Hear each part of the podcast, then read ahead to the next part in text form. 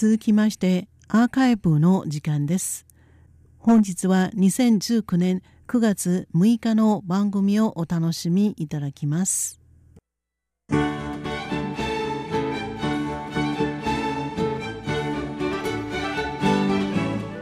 リスナーの皆様、こんばんは。台湾ミニ百科の時間です。この時間では台湾のちょっとした豆知識をご紹介しております。ご案内はそう予定です。9月に入り、これでいよいよ涼しい秋を迎えるぞ。と思ったら、残念なことに、近頃の台湾は変わらずに最高気温30度を超えた暑い日が続いています。朝起きたらまっすぐに目に入るのは眩しい日差し。少し歩くだけで汗がびしょびしょ。と思うと、どうしても外に出る気が湧きません。しかし、お昼が近づいてくるにつれて、お腹はもうペコペコ。さすがにこれ以上食べないと力が出なくなるでしょう。こういう時昔ならやはり諦めて外に出るしかありません。しかし今はスマホを取り出して指で軽くスワイプするだけでおよそ20分後に誰かが美味しいご飯を家の前まで届けてくれます。これは今台湾で大流行になっているフードデリバリーサービスです。皆様はご利用したことはありますか？最近台湾の街のあちこちにはバイクの後ろに大きな四角い箱を運ぶ配達員がよく見かけられます。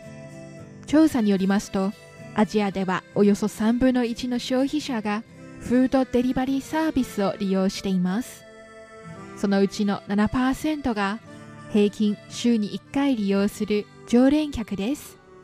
そして14%のレストランはフードデリバリーサービスと連携する意欲があるということです。特に台湾はフードデリバリーサービスの激戦区です。財政部の統計によりますと去年台湾の飲食店の数は14万1000件。2013年以降最多となります。そして2018年に飲食店が創出した年間売上高は台湾元4731億元、およそ日本円1兆6000億円もあり、そのうち出前市場はおよそ5%を占めています。つまり年間およそ台湾元230億元、日本円777億円の市場規模もあります。さらに毎年では5%から10%のスピードで成長しているそうです。これほどの市場規模がありますので、台湾ではフードデリバリーサービス業者が次々と現れています。台湾発祥の業者、ヨウーデリバリー、フードオモのほか、ドイツのフードパンダ、アメリカのウーバーイーツ、そして去年新たに参戦したイギリスのデリバルーなどの外資系業者も台湾に進出しています。結構競争が激しいように見えますが、実際台湾の街でよく見かける配達員は、ほぼ100%近く、フードパンダかウーバーイーツの人ですよ。2012年に一番最初に台湾に進出した業者、フードパンダは、ピンク色のバッグとジャケットが目印です。その色が目立っているからでしょうか。近年、フードパンダの配達員があちこち見かけられるように感じています。それと対照的に2016年にサービス開始の Uber Eats のバッグは黒い色に白と緑のロゴ。配達員には決まった服装もありませんので比較的に目立ちません。2件ともに配達エリアが台湾の北部から南部まで広まり、それぞれファンがあります。では、その違いは何なのかというと、あくまで私が利用した感想ですけれど、フードパンダはよく送料無料のキャンペーンがあって結構お得です。しかし、お店の数が少なく、配達時間もだいたい20分以上かかります。ウーバーイーツもキャンペーンや割引が多いですけれど、ほとんどは新規客向けです。しかし、選べるお店の数も種類も多く、配達時間も最短10分で着きます。あまり待ちたくない私は、やはり Uber Eats を利用することが多いです。さて、近年フードデリバリーサービスがだんだんブームとなっている台湾一体どのような食べ物が好まれているでしょうか？気になりますねフードパンダは会社の方針により内部の資料を公表することが禁じられているそうですが